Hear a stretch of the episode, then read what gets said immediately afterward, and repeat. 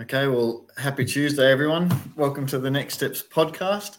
Tuesday podcast is where we talk about the previous Sunday's sermon. We get to elaborate a bit more on things that we wanted to say. We we get to chew over things that were said. So, welcome to Next Steps podcast. And as we as we begin, we'd like to, to pay respects and acknowledge we'd like to acknowledge and pay respects to the first Tasmanian peoples as traditional owners and custodians of the land we walk on. And we also pay respect to elders past, present, and emerging, and for their care for country, land, and seas over the past thousands of generations. So, this morning, well, today, whenever you're watching this, uh, this Tuesday podcast, we've got Emily and Grace. Uh, um, wave, and then we'll know who you are. And then Anne and uh, Matt and myself, Dan. So, welcome along to this week's podcast. And Pebbles. Uh, my dog has arrived from the UK, so she might come and sit next to me soon. I can show you, but she's busy guarding the fort at the moment. so it's already her domain. Yeah. So we we um in in our sermon series we've been looking at uh, the teaching of Jesus, and we've been looking at the book of Matthew, some of his parables lately.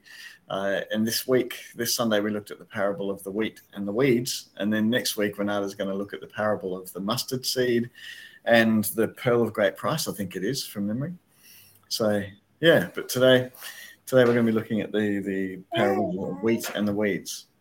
I feel like we need to do a little warm up um, question before we get into it, though. Like, um, I'm just, I'm used to winter being really miserable weather in the UK. Like it's really grey, muddy. This is almost winter. We've got is it one more week until winter? Uh, I guess technically, which is nuts because I'm sitting in here. It's sunny. It's shining through my window. I can't see mud anywhere. It's beautiful. So thanks, Tassie. Thanks for turning it on. I think I remember it getting cold July to September. So mm-hmm. I'm looking forward to seeing. Yeah, but not England cold. not not stop you going out cold. Yeah, and certainly not Canada cold. Let me tell you. yeah, yeah, yeah. Dan, my wife defines England cold as it's so cold that you have to pull your lips in. Yeah. oh. no, that's, that's her definition of English cold. So hopefully we don't get that far. yeah. Anyway, welcome along. So, so yesterday we, we talked about the parable of the wheat and the weeds, and I feel like we should have a quick summary on what that story is. So, and how would you feel about running us through the story? What is the ah. parable of the wheat and weeds? And we want it word perfect. Ah, well, you may not get it word perfect. Okay, go but, for it. Um, okay, so one on on one day, this farmer went out into his field and he sowed good seed in the ground. And well, while everyone was sleeping, an enemy came along and sowed bad seed. And then the workers came to farm, to the farmer a little bit later and said, "Oh, uh, you know, we've we, we you planted good seed, and yet there are weeds coming up too. Uh, should we go out and pull these up?" And the farmer said, um, "No, um, otherwise, you might pull up the good with the bad and um, just leave them there until the harvest time. And I'll tell the workers um, to pull aside, pull up and put aside the weeds, and we'll burn them and then um, harvest the, um, the good wheat. Yeah, great, good job. Let's a round of applause. That's, that's, a good job. That's it in a nutshell. you don't want Jesus's explanation, do you, as well? well, well, we'll come to that. Here's my first question. Because if, if, you're hearing that for the first time, you might be like, oh, what's that? What does that mean? Um, often it's like walking into an art gallery and thinking, what were they trying to convey with that image? Um, so here's my first question Should Jesus have just actually spilled out what he meant? Why did he teach in parables? Well, we covered this a little bit last week, um, and it's worth just spelling it out again a bit now.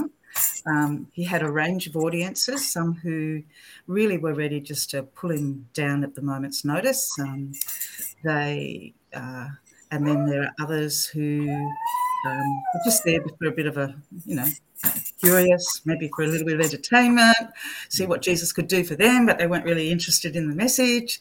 And then there were others who were deeply interested and committed to who he was and what he had to say. And um, so he had this range of audiences, and he also know, knew what um, most good teachers know um, that when you tell a good story, often you can connect with people in a way that just telling them the facts doesn't. Um, and so we talked last week about depth charges that um, what a story does is kind of like it, it can sink in to your mind and into your emotions and into your, um, yeah, into your heart. And then it just explodes and you think, ah, I get that. I can see what that means. This influences my life. And um, and so that's what Jesus was trying to do here. He was trying to tell a story that could help people kind of disentangle deep spiritual truths. And in this case, about the kingdom of God on earth that he brought when he came himself. So, mm. Yeah, great, Anne. Yeah. Matt, is there anything you wanted to add to that one? Uh, yeah, well, I, I think that there is this double edge. Jesus very intentionally uh, was hiding his meaning from some people, but also, I mean, the, the metaphor of the depth charge isn't bad. It's uh, it's the idea that, like Eugene Peterson talked about, telling it slant. That good art can get to you in a way that an intellectual description of the art just can't do. So a, a, story can get to your heart in a way that a set of A, B, C concepts just can't do. So he could have just said, okay, here's the theological point.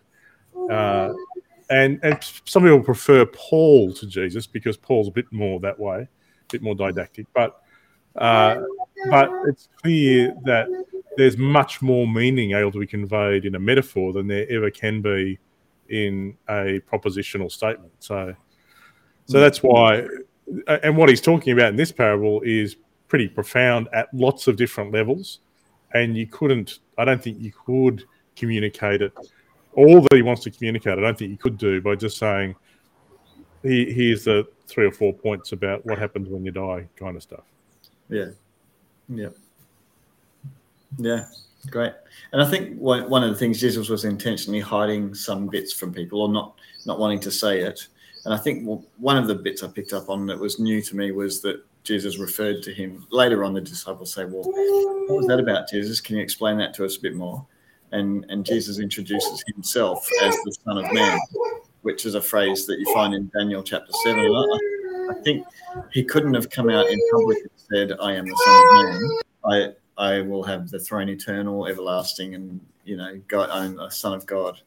If he'd said that out in public, I think he would have reached crucifixion a lot earlier than he was ready to, um, because he would have had a lot of really strict opposition to that to those statements. But but he could reference himself as the farmer without saying "I am the Son of Man" in public, and then and then interpret later. Yeah, but but great. Didactic's the new word for the day, is it, Matt? So. it just means teaching, teaching which Emily knows all about. Good. Yeah. So one thing that's important for us is Emily. I might throw to you on this one. Is how how do we define the kingdom of heaven? Because this Jesus uses this phrase several times in Matthew. I think I said, oh, I've forgotten the number. I think Matthew refers to heaven 73 times. I'd have to have a quick look. I can look while you're talking but he talks about the kingdom of heaven a lot. So, Emily, how would you define kingdom of heaven? Love that I get a nice, easy one. Mm. it's really hard, and I remember that even on Saturday night, Will Graham like touched on it a little bit too. He's like, this verse mentions heaven, but it's not specifically talking about what heaven looks like or is like. Um, I mm. don't know. I don't want to define it wrong for everybody, but I just mm. think of it as a pain free mm. paradise where we have an eternal chill time with Jesus and God. But as to what it physically looks like, I don't know. But I'm assuming if we're going with the metaphor, there'll be no weeds there. There'll be what, sorry? no weeds. No weeds. Yeah, no weeds, no sin, no evil. Well, that's that's the interesting thing because in in Matthew he oh. says that the oh. humans wage war in heaven, and and so the everlasting eternal heaven. Yes, you're, you're right. There will be no sin and evil because it will be weeded out. But the kingdom of heaven is also here and now, where sin abounds. Yeah. So that, that's something I'd like to hear a bit more from you guys from. Yeah, look, Matt, did you want to share a bit more? I think Anne was about to jump in, and then I'll dive in after her. I I think um, it's it's one of the things is that um, when Jesus came, because he said, "Now the kingdom is with you," Hmm. um, and we talk about we use that big word incarnation, if you like. We talk about God being present with us, and and that the you know uh, part of his coming was this this term Emmanuel, God with us. And it seems to me that when God, when Jesus came, God with us in the present, um, in this world with all its pain and everything else, and He kind of absorbs it um, out of love for us. He's giving us a picture in His own in His own body of heaven, and God, God present with us is where God is. God in heaven is heaven is where God is in totality, and here on earth, um, heaven is where God is, and His will is being done. Um, You know, we we t- he, um, the Son of Man, He comes in righteousness. He comes with justice. He comes with um, healing in His wings, reconciliation. He comes um, to bring uh, peace and not the we talked about this a few weeks ago and the different kinds of peace but um, he he embodies all of what it means to be in God's presence and um, and being with God. And he says this is what I want you to be doing. This is God's will here on earth. And when you're doing those things you're part of heaven in this funny kind of way, which isn't often how we think about heaven. You know, some people think about floating on clouds and you name Yeah. it, but that's not what Jesus is communicating here. Yeah, I'm look, I'm looking forward to doing a lot more teaching on heaven and hell, and because I think it's it's a it's an area that uh, everybody has a picture of that actually we wouldn't know it, but it's it's more informed by the book Dante's Inferno than it is by the Bible. Um, like th- there's a cultural understanding of what heaven is, and what Anne is saying is right that uh, heaven is the place where God lives uh, and and the and the assumption in the Bible is that there are these points of intersection between the place where God lives and earth. In the Old Testament, the major point of intersection was the temple, and then Jesus comes and he says he is this point of intersection uh, between the world of our world and and and God's world, and then he passes that on so that the church is meant to be this point of intersection. Uh, but one, I think that the major misconception that we as Christians have is that the point of Christianity is to get to heaven when you die, uh, and that, and and we believe that because we haven't read to the end of the story. The, the end of the story, the, the last two chapters of Revelation are about aren't about people going to heaven. It's about heaven coming to earth. It is a, a new heavens and a new earth that that there still will be a physical reality. Um, and so when when Jesus is talking about, he uses the language uh, in the book of Matthew, the kingdom of heaven. Uh, it's exactly the same in the other gospels. He, he- he uses the language of the kingdom of God. It's Matthew writing for a Jewish audience, uh, and it's specifically towards it's a, it's, a, it's more Jewish idiom.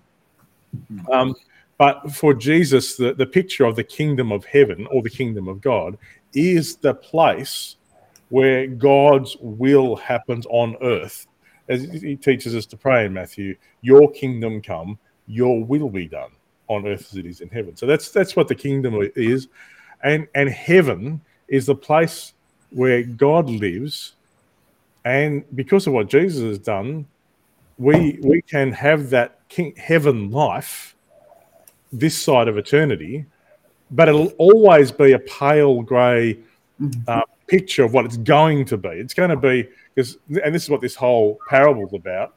We we live in the pain of the mess and the the reality of darkness and weeds that live with the wheat. And so I probably need to stop prattling on about. But th- for me, I get excited about this stuff because this is this is really important, fundamental understanding. And and like most Christians have this wrong picture that that ultimately, when we die, we go to heaven and that's the end of the story. No, the Bible teaches when you die, you go to be with Jesus, which is in this place as best we can tell. Uh, and we don't exactly know much about it. The Bible doesn't tell. The Bible doesn't actually talk a lot about what happens uh, when we die.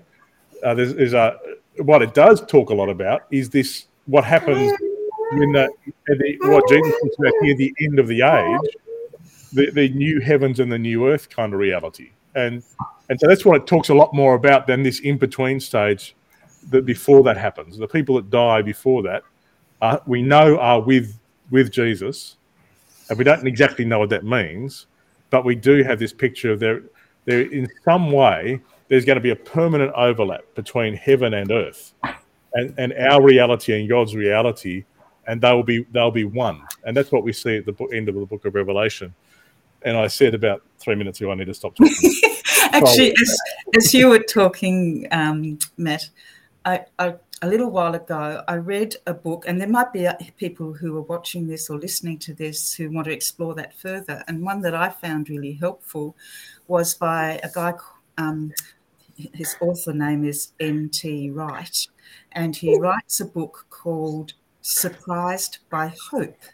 I just and, to wave my copy around. And, and he's talking about how Christians often don't live that hope that you're talking about, Matt um, yep. because they've got this misconception of what heaven is, and that we actually have this, we have so much hope that we can offer the world when we get that understanding a, sort of a little bit straighter in our heads. Mm.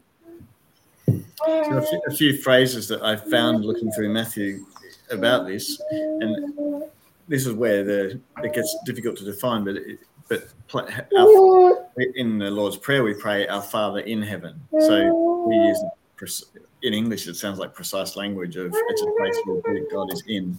And I think we interpret that as a physical or geographic geographical place, but it, but who knows what kind of place it is because it, it's not confined to things of this world, I don't think. So anyway, our Father who is in heaven. We also say um, that that heaven is the kingdom where God's will is done. Um, he describes it as a place where we will enter. Um, but I, I, I, also liked what Em said about um, where we do have chill time with God. I just love yeah. that, really. It's great. Yeah. And um, and also that there it is a place, um, and this is the difference between the pale grey reality, uh, we, reality we live in and what we will be living in, which is a place that doesn't have those weeds in it. I think um, yeah, you hit the nail on the head when you when you said that. Great. Hmm. Yeah. Yeah, good. So, so this parable, the meaning of it, Jesus goes um, back to the disciples and he says, um, maybe I'll grab it from here. He says, um, then he left the crowd and he went into the house. His disciples came to him and he said, Explain to us the parable of the weeds in the field. This is in Matthew chapter 13, 36.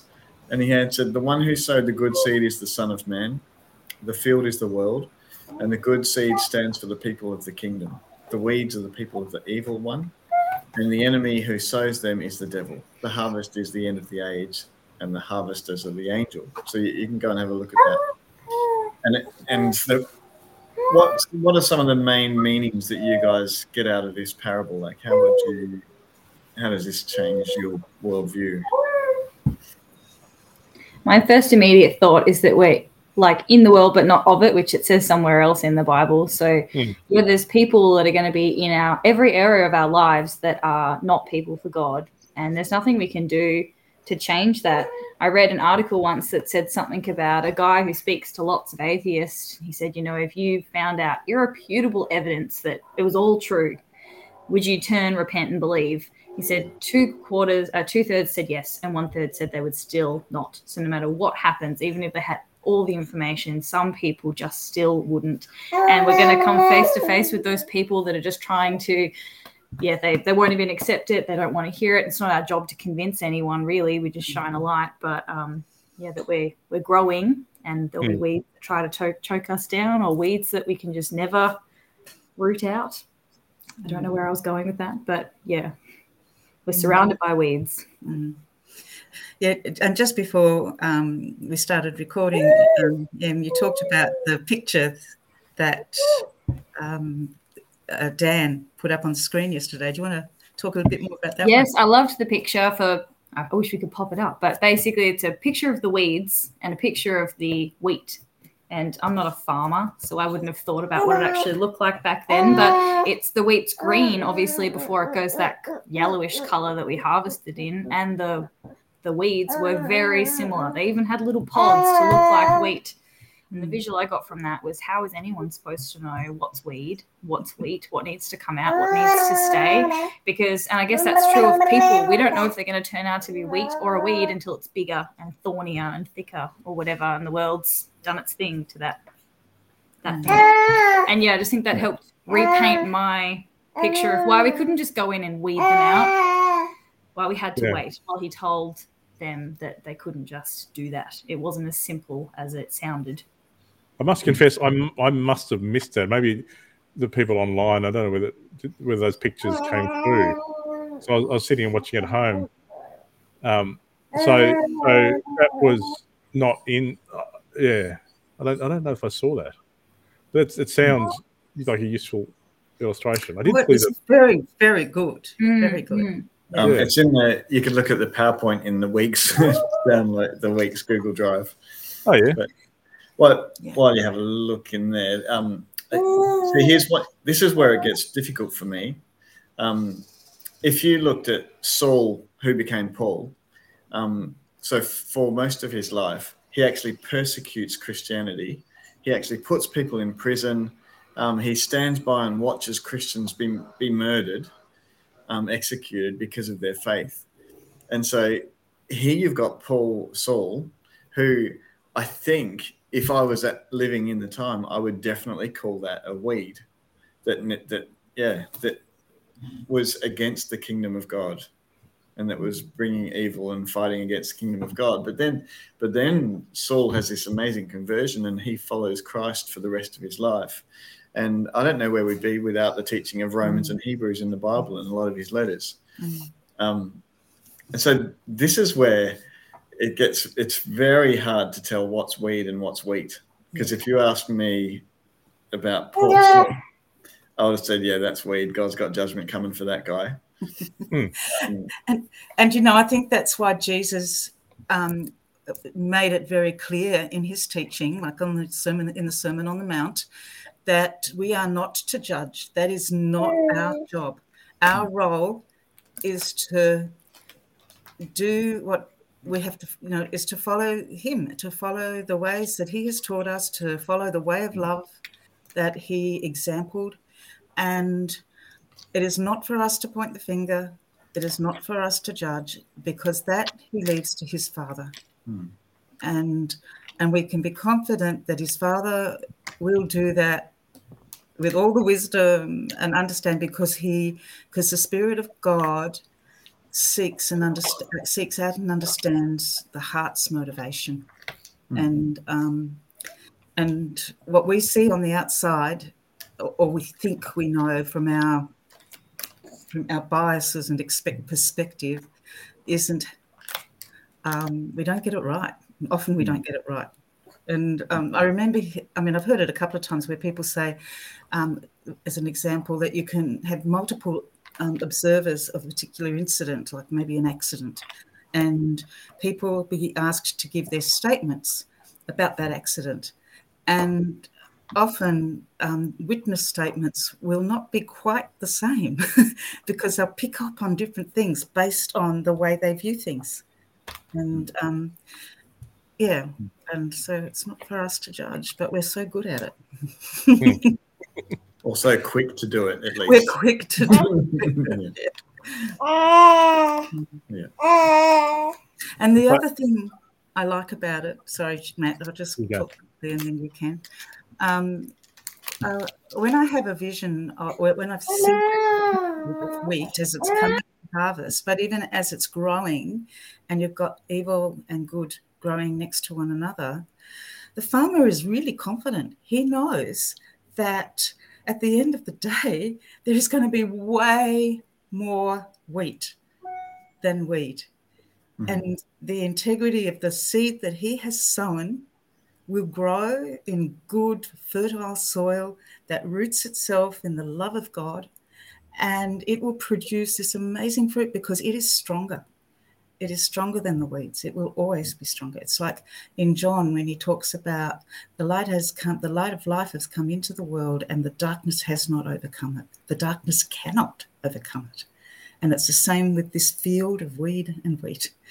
Um, the kingdom of heaven and God's will and His presence can never be overcome. I love that. For me, is is a- another um, hope, um, hope opportunity. Mm. Anyway, go on, Matt. I was just going to say I found this. So this was what you showed. Yep. Yes, that's it. Yeah, Yeah. And so it's Yeah. not until it matures that you actually work out that it's different. Yeah. What darnel now? I haven't heard of that before. Uh, they also call it fake wheat. Uh, and there's another term I can't. I saw the Latin name, but as if I can remember that. Yeah, yeah. So, yeah. Yeah. Well, I'm sure we've got some listeners who could type in the Latin name for us. so, So and- and so this is a it's a it's a challenging parable, isn't it? Because it's it's basically saying ultimately there are some people who won't be spending eternity with Jesus. Yeah. Um, which is not something that we want to even think too much about and or even want to want to happen. mm, Um, yeah. but it is it, it's a it's a reality. I, I like and i i think again i think we have wrong pictures of what hell is and there's a whole bunch of this whole whole layer this is why i think it's going to be good to be doing more talking and teaching on this stuff but it's, it's important. What jesus is saying is ultimately you can buy one of two stories. You can buy the enemy's story which is life is all about you or you can mm. he says over and over again, you can come to me to have life. Um, and so it, it's a bit of an uncomfortable parable because it's, it's it's it's a little black and white. Yeah. Yeah. And I, I don't know, like I talked about Saul Paul a minute ago. I, I don't quite, there were so many rabbit holes to go down with this parable. I, that's, that's where I found this Sunday quite a fair bit of work went into preparing it. Mm. So, how would you describe the Saul Paul thing in the light of the weeds and the wheat?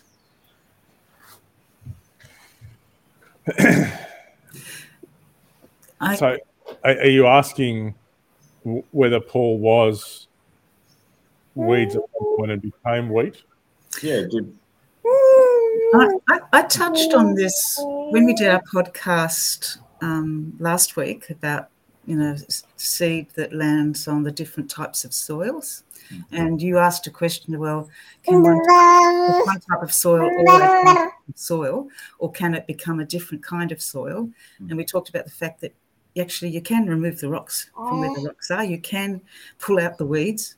Um, and of course, so once and, and, and the, the plantings occur over different seasons. So, um, you know, but I think in this case too, and I mentioned it last week, we are.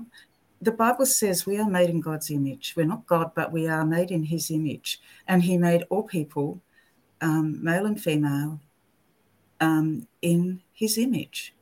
We all carry God likeness Mhm. within, and um, but we have we make choices. We can choose how much we want to move it to to to grow into that God likeness or not, and um, so that means that up until the moment we pass on, and then um, and depending on what religions you come from, you might say that that continues for a little while. I don't, I don't, I can't get into that. I don't understand any of that. But um, what it says to me is that um, we have a generous and gracious God, and He gives us many, many opportunities to come back to the essential um, image that He placed within us. He wants us to be all that He made us to be. He,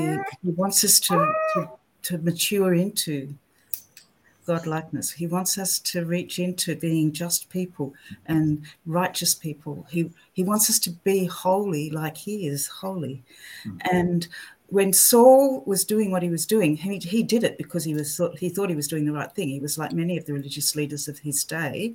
He had a, a, a particular way of understanding the world, which meant that he thought he was doing good when he when he was doing what he did to the, the Christians. Yeah. But he had essentially in his being the capacity to respond to God when he met God and to and to push into his likeness. Mm-hmm. And, and so I think um, when um, when Jesus came to him on the road, he gave him that opportunity in a way that many of us don't have. And it just blew him away. And he came back to being in that place where God could fashion him into the and, and bring out all that God-like potential. And he has that. He wants that for all of us. Mm. I think you've got to read this parable in the light of the previous one, um, and, and that's why it's it's all awkward. By the previous one, I mean the the parable of the sower, um, because that one because this one makes it sort of in or out, whereas the parable of the sower uh, seems to be indicating that it's the same seed that's planted everywhere, uh, and that there will be four different responses, and that at least two of those responses are people who initially would claim to be responding to Jesus, uh, but who ultimately aren't what Jesus would say are people of the kingdom. The first group of people respond emotionally and and and it doesn't go down and change their lives. Uh, and it, and the second group of people, which I think is the the greatest, the, the scariest group for people who are in the church at the moment, are the people who who again respond to Jesus, but the worries of this life, the deceitfulness of wealth, and the desire for other stuff choke the kingdom, choke the life of Jesus, uh, and that that ultimately the question. So so Jesus is I, I, he's talking about the end of the age here, and he's and he's he's not talking about what happens actually when you die. He's saying this is what happens at the end of the age, uh, as as there is this refining and, and over. And he's saying at at the end of the story there will be a, a judgment. Uh, and so Paul it's not as if you're kind of weeds and then weeds and then. It's the reality for all of us. We're messy, and and and while it's true that ultimately we'll either be weeds or wheat, at another level, uh, we we experience both weeds and wheat on a very regular. Mm. Well, for my, my in my own life, I in, on the same day I can be in love with God and loving people and stuff, and then be absolutely full of myself and an absolute idiot. Uh, mm. in the same same person, uh, and so ultimately Jesus is talking about uh, a, a, final a final process where he and he talks about this day of judgment, and then ultimately the question will be uh, who's going to carry the weight of your sin at that point, which is what we were hearing from Franklin great enough right now. Uh, Will. Yeah, Will. Uh, but and there's a whole lot of discussion about that. We need to we need to have a much more. I think sometimes we've had a really simplistic view of that. But one of the things that the parable of the sower terrifies me about, uh, appropriately, uh, is that it's clear that there are plenty of people who uh, have responded to Jesus, but whose lives aren't shaped by Jesus, uh, and and that and and in the parable also, he's not talking about whether you get to heaven or not. He's talking about whether the kingdom is present in your life or not. And so it's a different thing. That, that's true, but I do think this this is saying that there is a very there's a clear difference between weeds and wheat, and um, and, and and and so maybe part of that weed and and, and so I've just said one thing, and I won't go back on that because I do totally believe that that we are made in God's image, and that He gives Yes. each of us the opportunity to be um, His people and to reflect that image in us. Um, but the seed of disobedience is the seed of disobedience. The seed of of of vengeance is the seed of vengeance. It doesn't. It's the seed of um, selfishness is the seed of selfishness. They aren't the same as a seed of love, the seed of um, obedience, the seed of respect and reverence. I don't know. They're not the same. Where, where, where, are you getting this, the, the, these different seeds from? Well, when- you talk about the, the the parable of the wheat and the weeds, he talks about the farmer planting good seed and then an enemy planting bad seed. So what's and and that seed is weed. It's it's like a poisonous seed. Hmm. Um, and um, so what does what does that seed look like compared to the good seed? I guess. Do you know what I'm saying? What goes? What Hmm. makes what makes one seed good and the other seed not good, for want of a better word, or two words? And I think I think where I kept coming back to with this parable is I I kept think I, I kept coming to a point where I'm like, oh, I'm overcomplicating this, Yeah, and, and keeping. I just had to keep coming back to the really simple thing of that at the end of this age, God will judge the the wheat from the weeds, or the things that do evil or are evil, and, and the things that are God's. And I think um, if I just kept coming back to okay, don't this is not complicated. Don't try and bring the whole of theology into this one parable.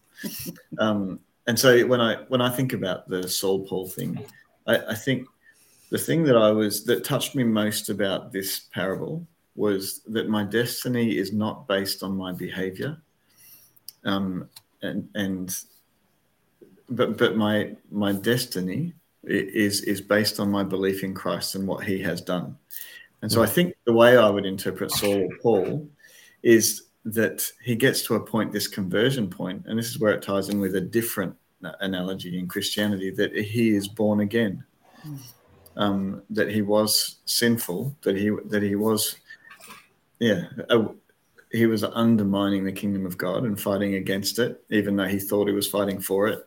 But then through this conversion, he is reborn, and and I don't want to overcomplicate the parable, but I think at that point, he, God has this wheat sown that then you know brings forth 30 60 100 fold of, of what, what it was which is from the previous parable but that's the most touching thing for me was this what christ has done for me and and my acceptance and belief in that is actually what jesus is saying is important in the end yeah, that's great. That, um, there's nothing in this particular parable about the behavior of the wheat or the weed. It's No. just that it is wheat or weed. Mm.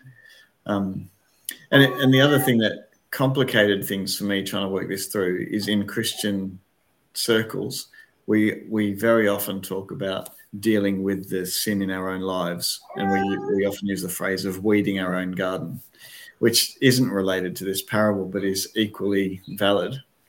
Hmm. And and we will often talk, and, and it's so appropriate that we we want, even though my destiny is not based on my behavior, but my belief in Christ. So, despite that, I still want to become more like Christ and go through this process of being saved and becoming more like Christ.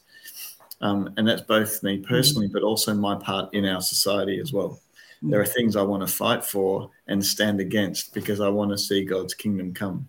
Hmm. And- And, and I think there, there's just this statement where Dietrich Bonhoeffer stuff comes in about cheap grace and costly grace. Like, Yeah. I, I think it is true that my salvation is nothing to do with me and all to do with Jesus. But if my salvation isn't affecting my behavior, I think what Jesus would be saying is you, you'd want to be thinking about your salvation. Like, yeah. And James chapter four is exactly that that point. If you want to read more on that one, yeah, yeah. You show me your faith by what you do, because if you've got faith without actions, it's worth nothing. And that's and that's what we've You've got to hold two things in tension. We are saved by grace, so that no one can boast.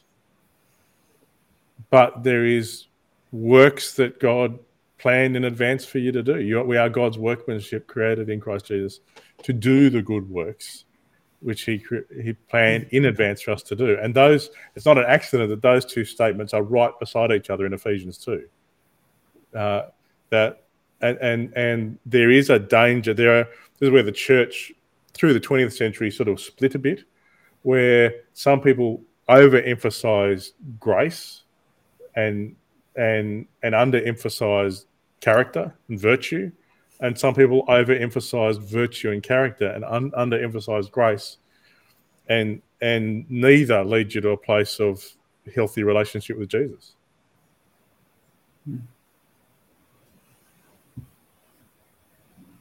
I'm trying to condense all what you've just said into like simplified version for myself. Yeah. so if i'm hearing you all right you're saying like um, Parable of the Sower is about how we respond in times of trouble. Do we flee? Do we stand strong? Do we stress out? And do we get like, does depression take hold? And with the wheat thing, we're all born God's seed, but then Satan is in all of our hearts as well. And it's about how we grow and the decisions we make and the kind of person we are and the light we shine that will determine whether or not we get harvested as a weed or a wheat. Am I hearing it right? Well, for me, the parable of the sower is about the kingdom. It's about uh, is God like in, is God's will being expressed in my life? It, it, it's quite and and and yeah, and that Jesus talks about when troubles come, this is what happens. But but there's so other stuff will, uh, is going to want to come in and take you away from God's will for your life. But then the the parable of the weeds is this reminder that that ultimately there is going to be a judgment. Uh, and and it's an ultimately, it's not a, a day by day kind of thing where you go, oh, you know, I'm a weed today or I'm a wheat, a today. It's not it's not like that. But that ultimately, uh, uh, the, the good news of that is that our ultimate judgment is in the hands of somebody who loves us more than anybody in any way we can imagine. You know, the, the, the, the person who is the most loving being in the cosmos is, is the source of our judgment. Yeah. Uh, and so that's, we can trust ourselves to that. And it becomes a problem when, like, as Dan was saying, we, we, this is where we, the church gets toxic, where, where we decide to be the arbiters of the weeds and the wheat and we we take the judgment away from Jesus, and and we start telling people who's in and who's out, and that's where it really becomes dangerous. So, so yeah, I, I, wouldn't say I wouldn't say the sower is just about what happens when times get tough. It's this ultimate picture of is is God the the word of the kingdom, the message of the kingdom, what defines my life or not, and that the, the weeds and the weeds. This reminder that ultimately there is an ultimately, and and we need to live our life on the understanding that how you're feeling today isn't the, the, the be all and end all, and that there is going to be a moment of judgment, and uh, we need not to shy away from that. Hmm. But I think too the um, what that parable shows is um, that there is the reality of good and evil in the world. We yeah, absolutely. Um, we have to live with it and yep. um, and it will always be here. It will always be here in this in this age. Yeah, yes. in this age. Mm. Yeah. And yeah. whether we like it or not, we'll be growing up next to it. We'll be maturing yeah. alongside of what mm. is um, is evil, is, is, is isn't good. And, and, and the reality is the, the the parts of us that are evil will also get burnt up. Mm. Like yeah. the that, that ultimately the the self-centered dark parts of who we are ultimately will also face judgment. Mm. This is why it's um this is the, the great challenge for me with um it, it's because here Jesus is talking about the the the weeds and wheat being people, which is absolutely true. But I also know I identify with Paul, who says the things I want to do, I don't do. Things I, I, I don't want to do. That's the stuff I keep on doing, and I keep coming back to Alexander Solzhenitsyn, who wrote the book called The Gulag Archipelagos. He was a communist, and he thought that he was going to fix the world by beating up all the bad people. Then he, he found that the bad people didn't like him. Well, no, the, the people who he thought were good didn't like him much. They put him in prison, and he and he re, there's this profound statement where he says, "I realise that the line between good and evil isn't between people; it's in every human heart." That we all carry good and evil, like you were saying, and I'm with you. We are all created the image of God, every person, and every person is created to be loving and truthful and creative and responsible. That's genuinely what it means to be a human being. But the, the reality of sin means we're all also broken and damaged. And, and ultimately, that has to get dealt with. And that's what uh, we can trust that dealing with to, to Jesus. Mm-hmm. Yeah. Mm. Mm. Yeah. Well, I think we're coming up to the, the close. The, I feel like we've no by no means exhausted this subject. so there's plenty no, more to say. There's many, many books written. yeah, there's many books about this. Um, so, yeah, is there anything, just as we close off, is there anything people wanted to say or comment on? And you mentioned on the quote yesterday, um, I wasn't quite clear. Um, C.S. Lewis said there are two kinds of people those who say to God, Thy will be done, and those to whom God says, All right, then have it your way. Yeah, and I think when I was listening, I was I didn't quite hear that. And those to whom he said, I just heard, and those who I thought say, yeah. uh, and that's, and that's where I went. I think huh? that's my fault for stammering. I remember stammering at that line. So. and then um, and then Dale and I were talking about it in the car because I went back and I had a look at what you'd actually written uh, and what C.S. Lewis the quote, and then, then I thought, ah, yeah, so it's all contextual. It's who's saying what, mm-hmm. and um, and then uh, he says, well, he says, so if that's if God says, well, you go off, go off and do your own thing, you know, off you go. Is that him tacitly approving what you do? kind of thing. And and of course, then we talked about well, not necessarily. It's no. it's as much, um, you know, he gives us a standard. He gives us a way that we can live, and he gives us hope in terms of how he will help us be those kind of people. But at the end of the day, if we make choices to live differently, then we have to put up with the consequences mm. of those choices. And yet, even still, he will. He says, now, if you're willing to um, listen to what I'm saying and turn back, I will heal you. Um, but you might still have to put up with the consequences of choices that you've made. And I, and something that's just popped into my head. You may remember with the Khmer Rouge, I mean, unspeakable atrocities were committed. And one of the people who committed some of those atrocities later became a Christian.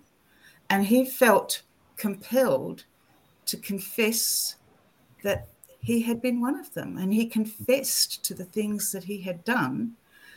Um, and then he he was one probably he kind of became the focus, the world's focus of all that went wrong. He kind of wore it all and he had to bear the consequences of choices he'd made.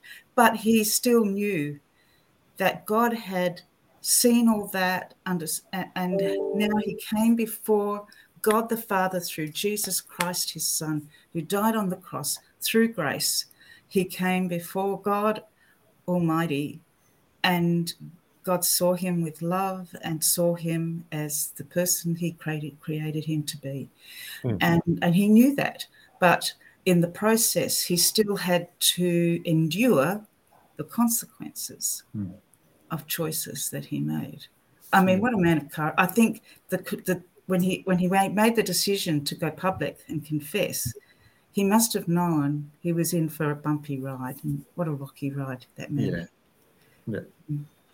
But uh, so we don't always um, avoid the consequences of choices. In fact, um, you know, but but we do if we when we come back to our Lord, um, the eternal consequence Hmm. gets mitigated, and He wa- walks with us through other consequences that we might still have to to live through and put up with because of choices we've made.